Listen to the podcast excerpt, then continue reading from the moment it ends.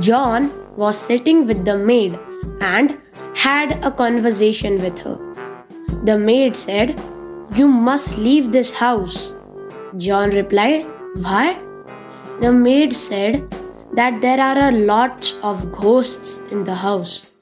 Later that day, John was sitting with his dad. He said, Dad, the maid told me we should leave this house because there are ghosts in it. Dad said, Pack your bags. John replied, Why? But then his dad said, Hey John, we don't have a maid.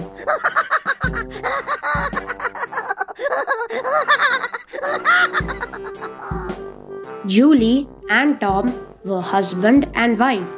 They went to a doctor. Julie told the doctor that her husband Tom was under a lot of stress. The doctor said, Your husband needs a lot of rest. Here are some sleeping pills. Julie replied, When should I give it to him?